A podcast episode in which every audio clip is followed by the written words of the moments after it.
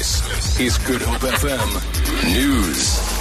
I never can say goodbye. Good morning. The situation is back to normal at the University of Cape Town's main administration block. Activists have been occupying the boardroom in the Bremner building for nearly a month in demand of the removal of the statue of British colonialist Cecil John Rhodes.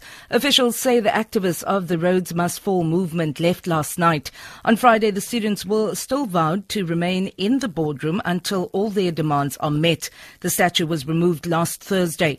Tandi Mao reports. Inside the boardroom, furniture has been neatly rearranged, but carpet stains and broken chairs bear testimony to the high traffic volume in this confined space for about a month.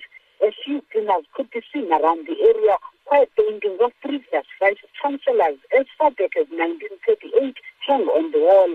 Officials in the administration building who spoke anonymously said they are not going to miss the protesters. I'm Thandi Somawe at the University of Cape Town. Outgoing DA leader Helen Zille says she won't interfere with the leadership of the party after the next election. Zille announced yesterday that she was unavailable for re-election to lead the party, but will continue as Premier of the Western Cape until 2019. She says if she were to interfere in the choice of a successor, the results could be disastrous to the party. I will not have a leadership position in the Democratic Alliance, and I will not try to interfere with my successor. I don't believe that it's right. I believe that leaders should be given their space to lead. I know that the new leader will be surrounded by a very good leadership team, whoever is elected, and I don't know who that is going to be. But one of several people could do the job very well in the DA. There are three or four people who could be very good leaders for the DA, and there are scores of people who could provide a very good backup team for that leader.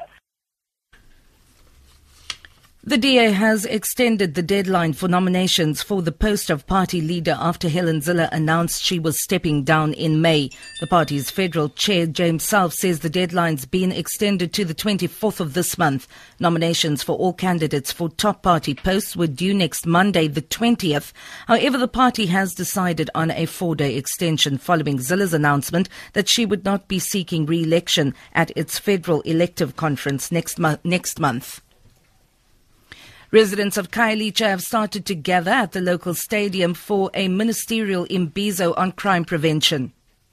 Last year, a commission of inquiry into policing in the area found that there is a breakdown in relations between residents and police units operating in the area. The probe followed a spate of vigilante killings. Among the recommendations are that each police station in Khayelitsha should adopt a community policing commitment in consultation with local residents and that a procedural justice model of policing should be adopted for the area. Recent national crime statistics show a decrease in murder and sexual crimes from the year before. The digitalization of the country's courts was high on the agenda of a meeting between Chief Justice Mogoeng Mogoeng and various stakeholders. This process can be implemented as soon as next year and will ensure that witness testimonies can be delivered from anywhere in the world. According to Mogoeng, this will make the courts more efficient and save the judiciary a lot of money.